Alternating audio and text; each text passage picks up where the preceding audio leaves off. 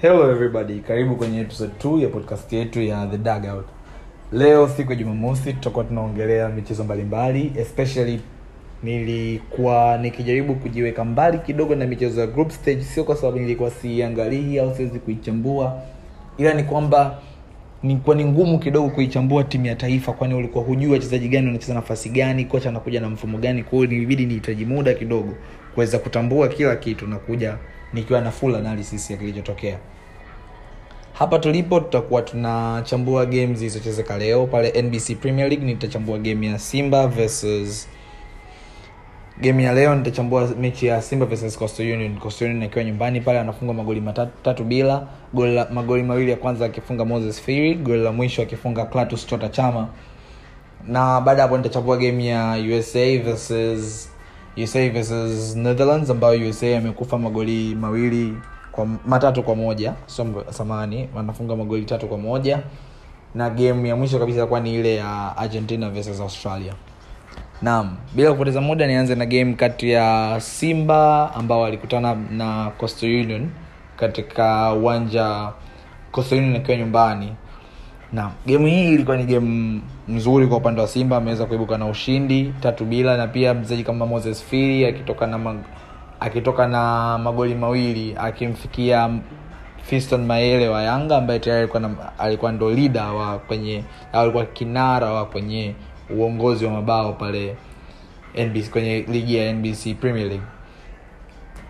Game hii ilikuwa imetawaliwa na mambo mengi sana kukiwa kuna maswali mengi mengi mojawapo ikiwa ni simba kunyimwa goli ambalo haijulikani kama alikuwa ni offside au sio offside. Um, naomba niseme tu kwamba kwa kwa re, replay za mpira wa tanzania tunapoangalia replay za azam inakuwa ni ngumu sana mtu kutambua au kumake judgment kama pale ilikuwa ni offside au si offside. Kwa sababu mbili tofauti maana ninaweza nikajiweka mbali na, ku, na kumlaumu refa kusema pale kama ni offside au sio lakini pia niweze kusema kwamba refa assistant alikuwa upande wa kulia alichukua uamuzi wa kiume sana uamuzi wa kuamua kuweka offside katika sehemu ambako ni padogo sana.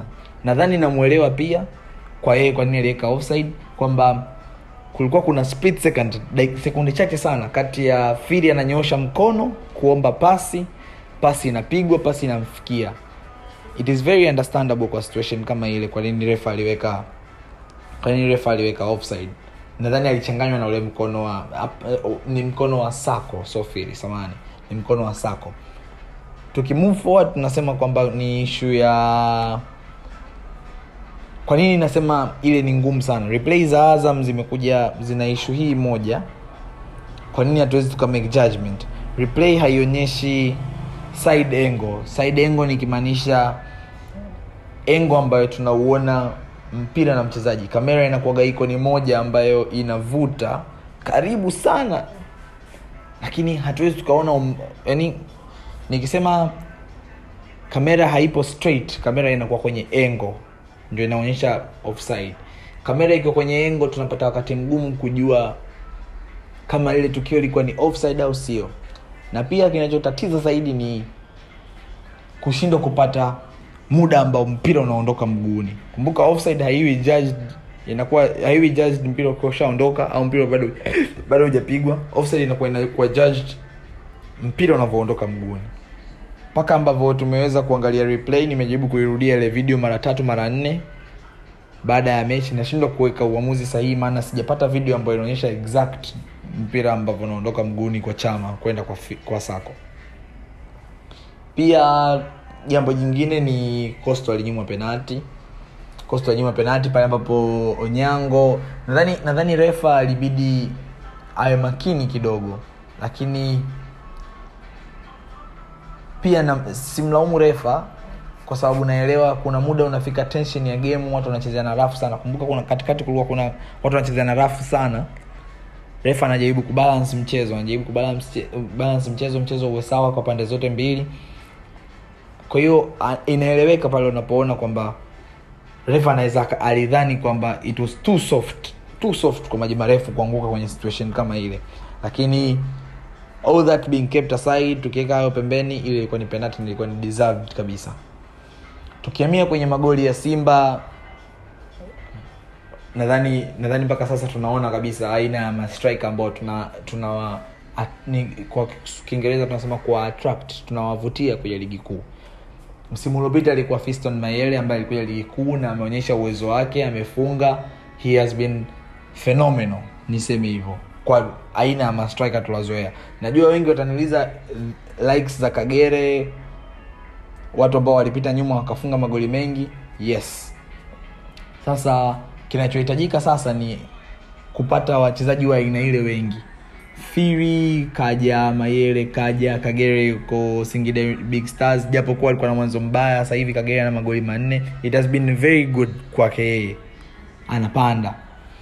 Napo tukiweza kupata nafasi kwenye watu wengine ligi iwe na watu ambao wanaweza kafunga magoli kumi. Kwa imani yangu mimi ya kujua mpira najua tu kwamba a very good striker good striker kwa msimu wa ligi anatakiwa amalize na magoli kumi plus. Lakini hiyo ni jambo gumu sana. Yaani kuna msimu alichukua abdurahman musa kulikuwa kuna magoli kumi na nne tu kwenye ligi. Yaani ile sio kabisa. Yaani tunaonekana kabisa kwamba levo yetu sisi ya, ya, ya, ya ufungaji ni ndogo sana. Na pia tena sio kwamba nalaumu levo yetu ya ufungaji. Levo yetu ya niseme tu kwamba labda tupozi swali kwenye ligi.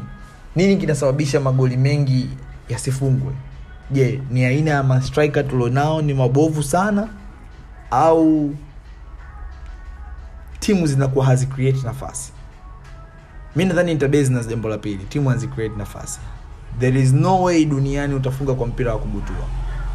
Tunacheza mpira wa kubutua sana. Lakini pia inaweza ikawa ni tactics za kocha lakini wakija makocha wawili ambao wote wawili wanakuja na tactics za kubutua ndio tunayoyaona pale. Umebutua umebutua mpira umetua bahati mbaya akafika mtu kafunga. Ndio maana tunakuta mechi nyingi sana zinaisha bila bila. Mechi nyingi sana zinakuta mtu anafunga moja bila. Yaani mechi za ufundi ni chache sana. Chache sana. Alafu nitoe opinion yangu kama mchambuzi wa mpira. Kuna mtu anaitwa mubakari hamza ngamchia. He's a very good player. Alionyesha kiwango msimu uliopita. Game versus yanga alikuwa anaonyesha kabisa yenye aina ya ambaye anaweza akahold a play akaruhusu wachezaji kama abdul, abdul sopu apasie mpira. Ni kitu kizuri sana. Ni kitu kizuri sana kwa striker kuwa na attributes kama hizo kuwa na na na na niseme na quality za aina hiyo. Ni nzuri sana. Maana anaku, anakuofa zaidi ya kufunga magoli.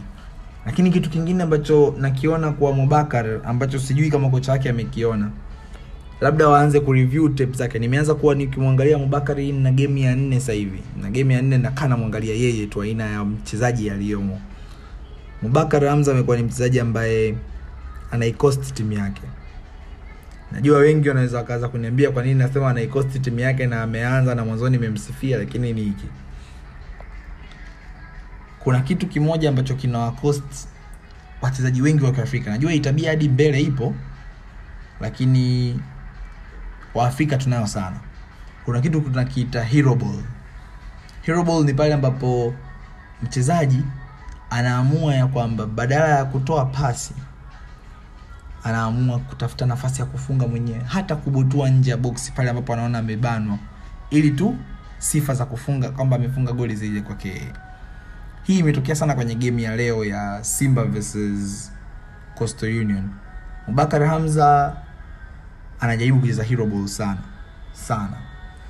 Pia ukiondoka kucheza hero ball pia mubakar hamza nadhani dribo yake anaangalia chini mara nyingi kuna nafasi kama tatu nne mubakar hamza alitakiwa atoe pasi ambazo zilikuwa ni clean chances unatengeneza lakini kwa sababu anadribwa chini anadribwa anaangalia chini anadribwa akitafuta nafasi ajitengenezee apige iko ndo kinakuwa kinasababisha mambo kama hayo. Anakuwa hawezi kutengenezea wenzake ambao kwenye nafasi nzuri. Tukijaribu kuliongelea masuala kama haya una una una solve vipi ili kuisababisha kosto sasa irudi katika nafasi yake ni pale ambapo kama kama kocha inabidi ukae na mchezaji umwelezee. Umwelezee tu kwamba kuna moja mbili tatu. Kaa uliza strength zake. Kama inabidi ukae naye mazoezini muonyeshe nafasi akikaa nje ya box apige mashuti anavyotaka. Kama kocha aelewa kabisa kwamba kuna sehemu fulani mchezaji huyu anajua kupiga mashuti anaweza akapiga mashuti. Give him the license kupiga mashuti. Kwamba oya ukifika nafasi hii kama unaona kuna nafasi ya kupiga piga. Sio piga. Lakini nataka pia ufanye jambo hili kocha tengeneza plays attacking plays. Tengeneza movement za wachezaji. Wachezaji wajue kabisa kwamba nikiwa kwenye situation hii nikimbie niende pale.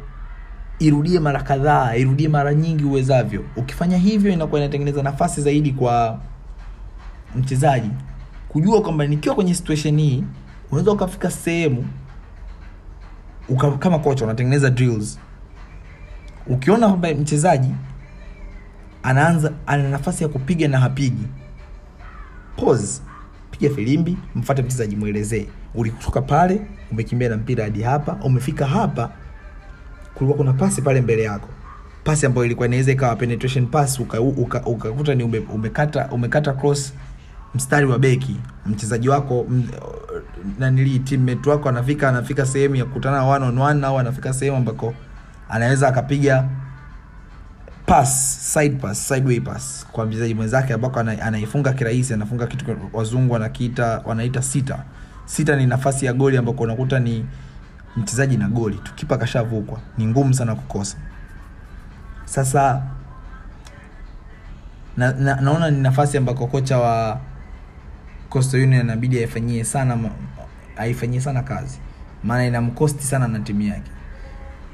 Viwanja siamini kama Coastal ni timu mbaya lakini naamini tukiondoa hiki kitu tukianza kuongelea kama mimi nilivyoweza kumuona mchezaji kama huyu tukaweza tukaongelea tukawafundisha watu mpira hilo boli linapotea. Hilo boli linapotea timu inaanza kucheza vizuri. Na ni, maoni, ni kwa nini ninasema hivi? Ni maoni yangu kwamba game chache zijazo mechi baada msimu mmoja msimu miwili kombe la dunia linachezwa mwaka huu lakini baada ya misimu minne kombe la dunia inarudi tena tunatakiwa tubadilishe aina ya mpira tunaocheza. Makocha waliopo kama kocha akufundisha attacking plays haina maana kubaki naye. Yaani kocha anatakiwa aje na vision kwamba tutengeneze nafasi hivi. Bana kuna mchezaji fulani katika timu hii nimeangalia video zake kama mechi sita saba nyuma. Naona mchezaji kama anazingua kitu fulani. Let's do this. Thats what tunatakiwa tufanye. Na ninajua kwamba makocha wanafanya. Um, sijaribu kutuma kashfa kwa kocha wa timu yoyote msidhani kama natuma kashfa kwa kocha wa Coastal Union hapana. Lakini ni njia yangu ya kujaribu kuwaambia watu kwamba inabidi tubadilike. Mfano umeanzia kwenye game ya Coastal na Simba inabidi tubadilike tubadilike ili tuweze kutengeneza timu standard ya kushiriki hata AFCON kama sio kombe la dunia. Naam. Tukija kwenye part ya pili ya podcast ya episode yetu hii. Tunaongelea game kati ya usa versus netherlands ambako usa amepigwa ame, ame ametolewa kwenye mashindano katika raundi ya kumi na sita. Usa kuna kitu ambacho nimekinotice kwa usa najua usa walitengeneza academies kuwafundisha vijana wao soka ndio maana kuna kizazi fulani hivi cha ula cha wamarekani wa ambacho kimekuwa vizuri sana. Nikiongelea watu kama kina makini sejinodest nikiongelea mtu kama ricardo pepi ambaye akuenda kwenye kombe la dunia haji right alikuwa psg kabla ya kuhama. Ni, ni kikosi fulani hivi cha wachezaji wengi vijana vijana ambao wamepata nafasi. Kina brandon aranson ambaye yuko leeds katika kikosi chote hiki vijana wengi wa midfield kwenda mpaka striking wamekuwa ni quality sana. Usa wameshindwa kutengeneza quality in terms of defense. Bado vijana wake wengi hawajawa wazuri vile. Maana ukiangalia kama matmiasga alikuwa anapata namba kabla tu ya la dunia matmiasga alikuwa anaitwa timu ya taifa ni jambo ambalo kidogo linashtusha matmiasga sio mchezaji wa, wa kupata namba bana katika kikosi kama kile. Yaani inabidi timu ianze kupambana kutengeneza vijana vizuri. Tukiendelea zaidi hapo tunaongelea tu kwamba kwa nini usa amefungwa na, na netherlands. Kilichotokea pale kinaitwa mkubwa na mzoefu. Kwa sababu niseme hivi game inaanza dakika ya pili Pulisic anapata goli. Anapata nafasi ya kufunga. Pulisic anakosa baada ya muda Netherlands wanapata nafasi ya goli. Depay anafunga. Nafasi ya kwanza Depay anafunga. Yani mean shot ya kwanza on target. Mchezo unaenda mchezo unaenda anakuja kupata nafasi ya pili Daily Blind anafunga. USA wanakuja kupata nafasi Haji pasi mbaya inapigwa kurudi kwa kipa. Haji ananyang'anya mpira anapeleka ana touch mbaya mpira unaenda pembeni sana anashindwa kufunga. Tukihesabu goli ambalo Pulisic angefunga kama he was clinical ilikuwa ni moja bila. Beat as it may Depay anarudisha goli Deli anaongeza inakuwa ni mbili moja. Haji asinge gusa vile mpira. Game inaenda mbili mbili. Sijui tunaanza kuelewana. Experience inaonyesha mchezaji kwamba ni kitu gani nifanye wapi. Usa were not clinical. Usa alikuwa na mpira sana ambako ni tactic nzuri sana kwa kocha van gaal ambako ameendelea na mfumo wake wa kuwa na beki watatu nyuma japokuwa mastaa wake wengi wamelaumu hiki kitu. Mwanzoni nadhani ni msimu uliopita VVD Virgil van Dijk amelalamika sana apendi kuchezeshwa katika mfumo wa back 3 Julian Timber aliachwa lakini alilalamika alikuwa ni delete. Game ya kwanza ya kombe dunia Senegal alilalamika sana kwamba amechezeshwa upande wa kushoto afu ile sio namba yake anaoielewa zaidi. Kwao wachezaji wengi sana wa, timu ya taifa ya Uholanzi wanalaumu. Wana lakini coach Van gal anazidi kusimamia na msimamo wake. Wewe laumu utakavyoweza mwisho wa siku. Kinachosababisha kombe hii ni competition. Game moja tunashinda. Tunabidi tu defense. Kuna msemo kwenye mpira wa kikapu unasema offense brings you goals ila defense brings you titles. Nikitafsiri msemo huu unasema kwamba aina yako ya kuataki itakuletea magoli lakini ukidefend vyema inakuletea ubingwa. Kwa hiyo na, naona kuna hitaji kubwa sana la usa ku, kupambana sana kuongeza quality kwenye defense zake defense yake. Akiweza kufanya hivyo ana nafasi ya kufika hata robo kama sio nusu fainali maana leo he was qualited he was qualited all over the pitch. Anapiga vizuri mpira ana create sana nafasi japokuwa wachezaji wake hawazimalizi. Um, ana, ana possess mpira ana break pass. Sejino Dest nimesahau kumwongelea Dest alikuwa na mchezo mzuri sana. Japokuwa kuna makosa makosa anakosea lakini his dribbles zilikuwa superb.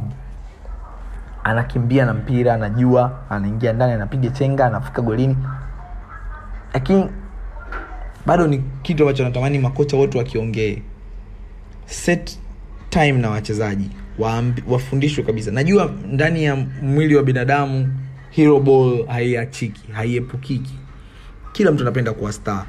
Lakini pale ambapo kama kocha ukiweza kukemea ustaa wa mchezaji mmoja mmoja tukaupeleka ustaa wa timu tuondoe kitu kama hero ball watu wafike golini wakiona kama hawana nafasi ni heri watoe pasi ni jambo ambalo litaifikisha timu nyingi mbali. Kwa hiyo usa amepigwa leo kwa kitu kinaitwa experience. Ni jambo zuri kidogo. Tunaona kwamba experience mkubwa mkubwa tu. Naam. Um, uholanzi uholanzi anaingia hatua robo fainali akimsubiria mshindi kati ya game ya, ya akimsubiria mshindi kati ya argentina na australia. Tunaona ni mtu ambaye amepambana hadi kufika nafasi ile. Akiwa na defense nzuri. Naona gemu ijayo mshindi kati ya australia na argentina inabidi ajipange sana. Maana anaenda kukutana na mkubwa mwenzake. Nikiongelea australia amekutana na timu kama saudi arabia mexico. Australia sasa hivi kwenye raundi hii ya kumi na sita. Poland. Hazijawa hazijawa timu ambazo zinaweza zikampa mshike mshike kidogo maana sio timu kubwa lakini tunaona sasa katika raundi ya, ya, ya, ya robo fainali argentina akiweza kumfunga australia itakuwa sasa ni game ngumu kidogo. Anabidi aanze kupambana. Na ni game ambayo nitasubiri sana kuona ni nini ambacho kitaendelea kutokea kwenye hatua hiyo. Fast tunaingia kwenye game ya tatu kuiongelea siku ya leo. Itakuwa ni game ya argentina ambao walikutana na australia. Argentina anashinda magoli mbili kwa moja. Kama nilivyosema awali sikutaka kuongelea game kwenye hatua za makundi nilikuwa nataka nitulie nione aina mpira ambayo timu zote zinacheza. Ili nikija kuuchambua niweze nikaja kuchambua kitu kikiwa kina maana zaidi nikiwa najua kabisa timu inachezaje. Maana timu ya taifa ni timu ambazo hazichezi muda wote wachezaji wanakuwa wana, wana, na viwango vinavyopanda na kushuka. Vipande viwango vinavyobadilika. Kwa hiyo kocha leo anaweza akawa na kiwango hiki anacheza mpira huu baadaye anabadilika. Mfano ni pale ambapo tuliona kikosi cha argentina kilichotumiwa ndani ya miaka miwili kikampa argentina ushi, ushindi mfululizo. Kikosi kilikuwa kinatengenezwa na mtu kama giovanni loselso pale katikati giovanni loselso nico gonzales hawa wote waliumia wakatoka na hawajaweza kucheza. Kwa hiyo kutolewa kwa hawa nilibidi nitulie nije kuangalia argentina mpya ambayo kocha lionel scaloni ataipanga. Jana ilikuwa ni, ni argentina kikosi chake ni kikosi ambacho kinanitatiza sana siku zote kukifuatilia. Kikosi ambacho ndani yake kinakuwa kina mtu kama papo gomez. Sio kwamba ni mchezaji mbaya msinikoti vibaya papu ni mchezaji mzuri sana akiwa sevilla ametoka atlanta alikuwa anatengeneza namba nzuri sana ameenda sevilla kidogo moto umepoa kuliko alivyokuwa atlanta na hicho ndio kilichokuwa kinaniogopesha. Sioni papu yule ambaye alikuwa atlanta ambaye sasa hivi yuko sevilla. Papu wa sevilla amepoa sana. Sio papu yule yule.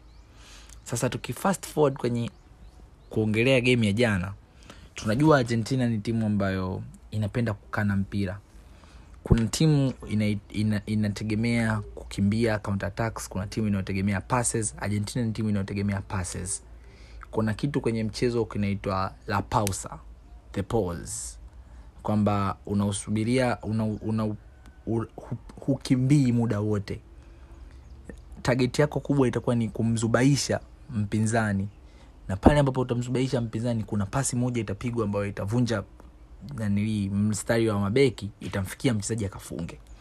Hiyo ni kama ambavyo tunaangalia mpira wa argentina. Argentina mpira ijapokuwa neno la pausa ni neno la kihispaniola ila nao ni wana, wana hicho hicho kitu. Lakini waargentina wanacheza kitu hicho na wanacheza kwa sababu wanajua wana moja kati ya creator bora kabisa kuwahi kutokea kwenye dunia tuliomo ambaye ni lionel messi. Kwa hiyo wanakuta wanacheza mpira unahama kutoka upande mmoja wa uwanja hawapigi overhead balls ni mipira ya juu hawapigi sana. Mpira umehama kutoka upande mmoja wa uwanja inapigwa pasi ndogo kutoka kwa let's say anatoka montiel upande wa kulia anapiga pasi kwa rodrigo rodrigo anarudi nyuma kwa romero romero anapiga pasi mbele kwa nico gonzales kwa, kwa nanili kwa enzo fernandez. Enzo fernandez anairudisha tena kwa otamendi otamendi anapiga kwa akunya akunya anasukuma mbele kwa papo gomez. Yani mpira unazunguka pale katikati yani ili mpira utakavyorudi kwa eh, the best creator ambaye ni lionel messi anaweza akachagua wapi pa kupiga pasi. Na hiyo inatokea kwa nini wana, wana adopt mpira wa aina hii? Ni kwa sababu dunia nzima inajua kwamba argentina ni, ni timu ambayo imeingia kama favorites kushinda kombe. Argentina ni timu ambayo imeingia ikiwa ina wachezaji bora kabisa kuwahi kutokea katika kikosi chao. Yani nikimaanisha sio in terms of jina moja moja but naongelea timu ambayo imekaa kikundi imekaa kimfumo timu ambayo imeelewana ndo timu iliyoenda kwenye kombe la dunia. Kwa hiyo ndio maana hadi bookies by bookies namaanisha wale watu wanaobeti wanaandaa timu fulani ipewe odd ngapi waliipa argentina kwamba argentina ndo timu ambayo ni favorite sana kuchukua kombe.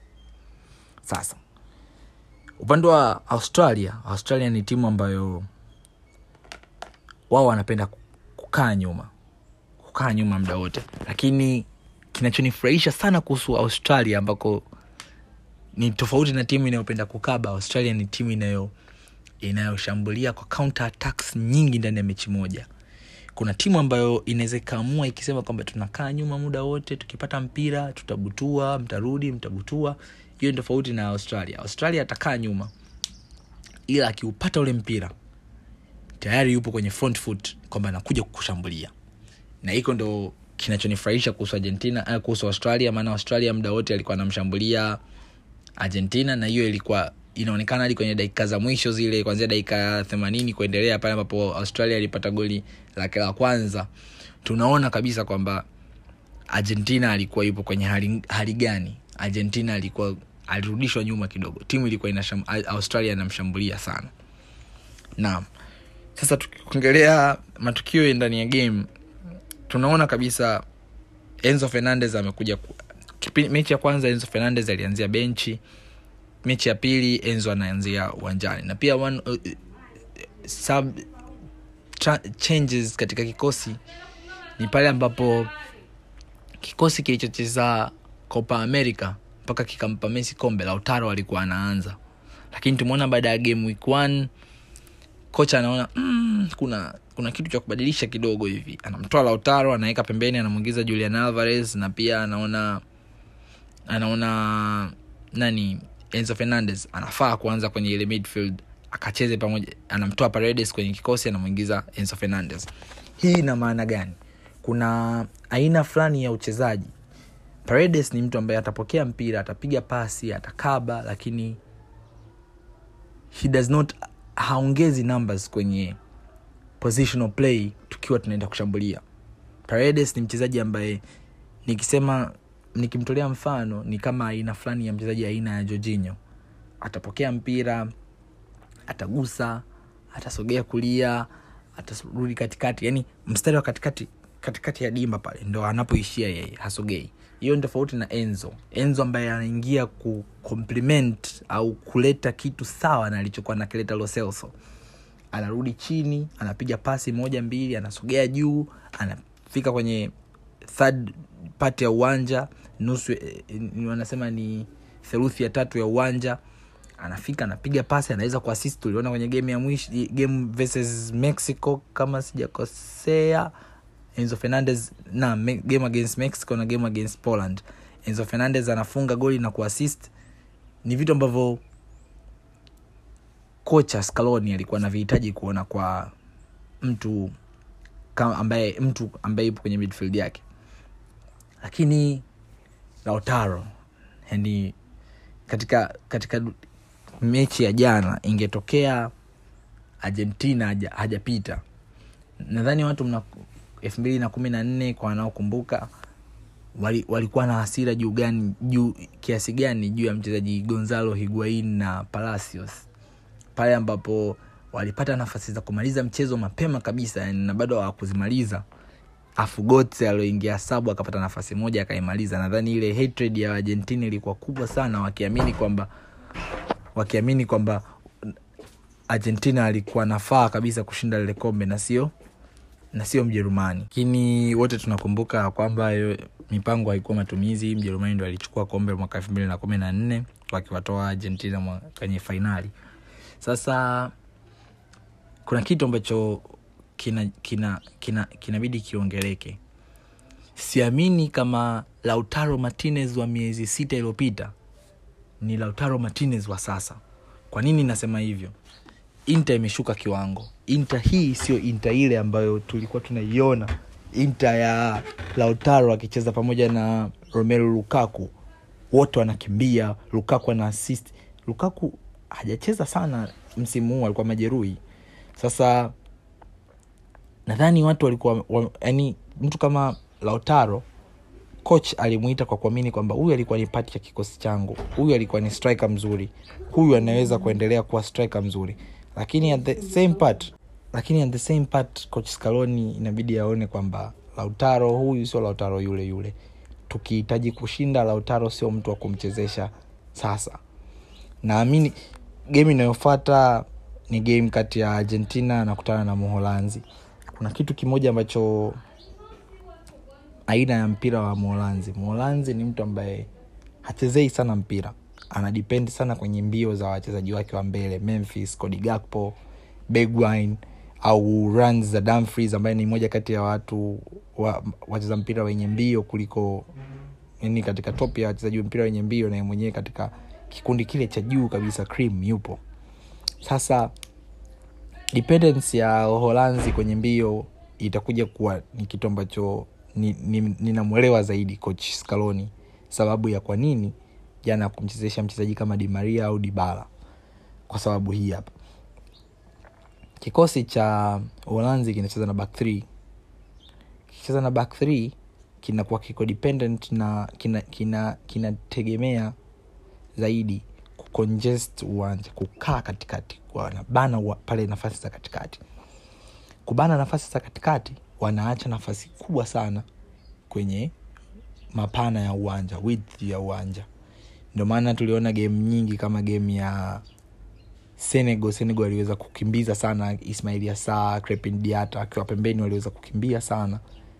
Lakini ilikuwa inawatesa sana kukiingia katikati maana unakuta pale katikati ukiingia unakutana na delit unakutana na, na van dyke sasa game ya argentina versus molanzi namwelewa sasa hivi coach scaloni kwa nini alimweka nje mzai kama dimaria na dibala kwa sababu ukiondoa mbio zao ukiondoa uwezo wao kiuchezaji pia wao ni creators wazuri wakitokea pembeni. Namba za msimu huu umekuwa ni moja kati ya msimu bora kwa diabala tokea baada ya kuihama juve. Ana misimu miwili juventus alikuwa na kiwango ambacho kinasuasua lakini amehama ameenda roma. Amekuwa ni mchezaji bora sana anafunga ana assist. Na hilo ni moja kati ya features kubwa kwa mchezaji anayetokea pembeni. Kwa hiyo unaona kabisa kwamba coach pamoja na kwamba alikuwa ana, anacheza game ya jana ila mawazo yake yalikuwa ni kwenye game ya mbele inayofuata kwamba sioni kama mwaustralia anaweza akanizuia kushinda. Kwa hiyo pamoja na kwamba napanga kikosi cha leo lakini pia nipange mbele nahitaji nini? Which kwangu mimi ni moja kati ya kitu kizuri ame, amekuja na tactic nzuri lakini nawaza zaidi defensive. Naona katika gemu ijayo sioni nafasi ya otamendi kwenye kikosi na na ninajua litaleta maswali kwamba otamendi alikuwa ni moja kati ya beki bora waliwahi kucheza argentina. Otamendi alikuwa ana kiwango kizuri zaidi ya romero ambaye gemu ya kwanza romero alikuwa anatia mashaka timu inapitia kati mgumu. Kwa nini nitahitaji kuwa na uwepo wa lisandro martinez? Martinez ni mtu ambaye amecheza ligi ya uholanzi anamjua vizuri Cody Gakpo. Japokuwa Cody ni mchezaji mzuri pia na yeye lakini nahitaji martinez awe pale kwa sababu ninajua waholanzi wanapenda kukimbia.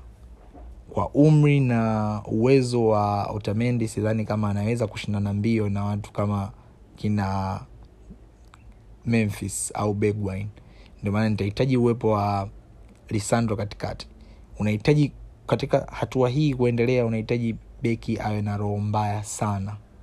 Hii ni muhimu kwamba unakutana na mtu one on one wote metoka mpambane kushinda kombe la dunia unatoka umwonyeshe yule kwamba ni mguu wako ni eidha nichukue mpira au nichukue mguu wako lakini iwe isiwe lazima tushinde gemu ya leo. Na hiki ndo kitu ambacho sasa kitaenda kuitofautisha argentina na mholanzi japokuwa mpira unadunda lakini kuna vitu viwili ambavyo mpaka sasa naona vinaonekana argentina pamoja na kuwa na mpira mzuri. Ila pia mwargentina kuna kitu kinaitwa niseme kuna kitu kinaitwa sio will niseme uh, ni will sawa ni imani. Najua imani sio will lakini niseme let's say ni imani. Imani ya wachezaji wa argentina ipo katika kufa kupona lakini ili kombe lazima tushinde tumpe messi. Hata akisema leo na staafu mpira messi ana kuondoka na kombe la dunia.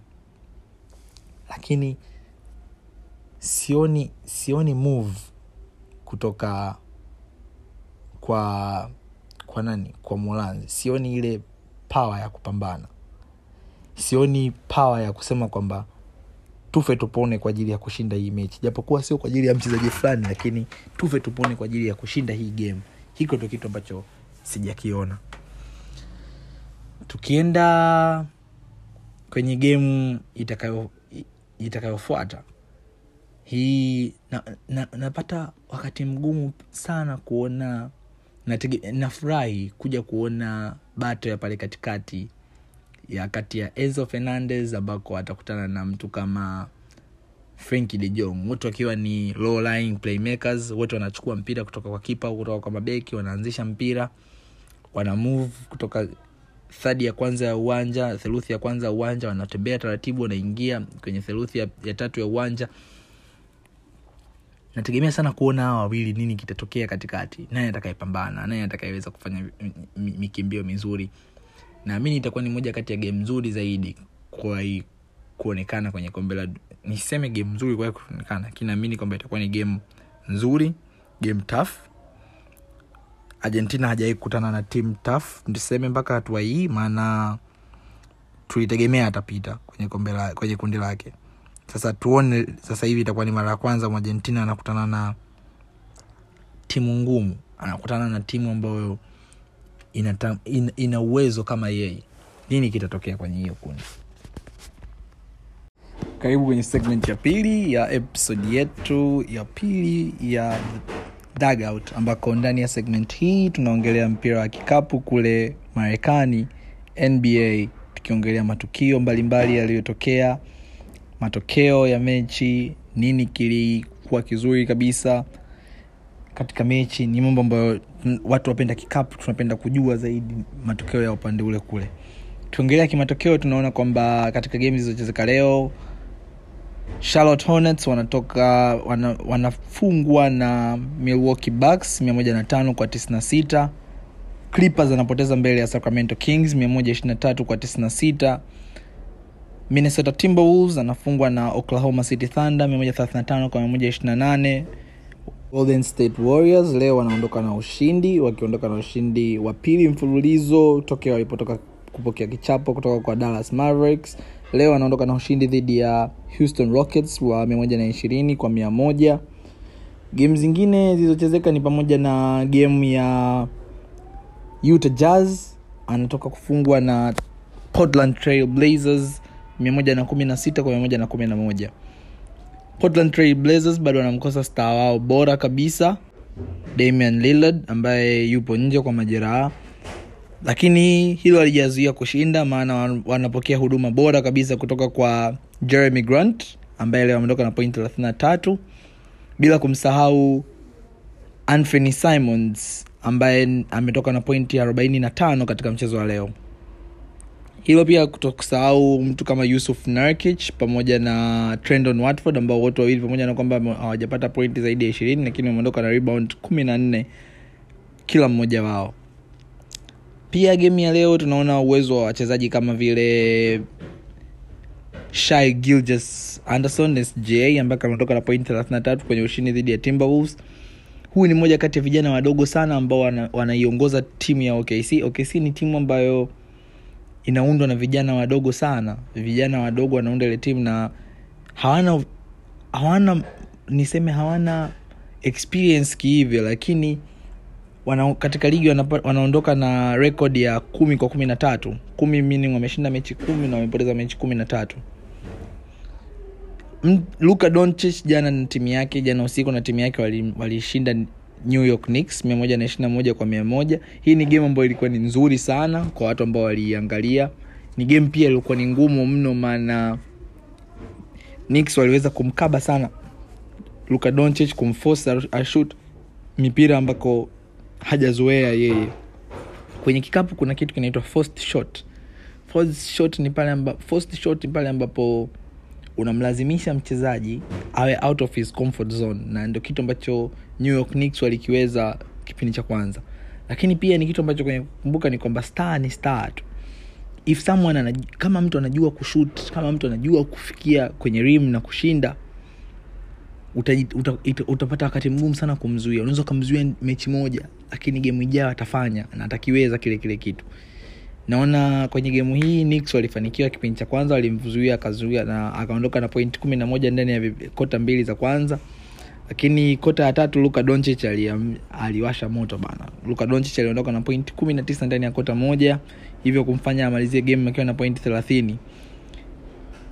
Golden state warriors leo steph curry ameondoka na point 30 andrew wiggins ambaye kwangu mimi ndo star wa pili kwa ubora pale golden state anaondoka na point 36 jordan pool akimaliza mechi akiwa na point 21 naona gari la jordan pool sasa hivi limeanza kuwaka. Anaanza kurudi katika ule ubora ambao watu tulikuwa tumemzoea kumwona nao. Naam. Raptors wanashinda dhidi ya magic. Pasco siakam amerudi.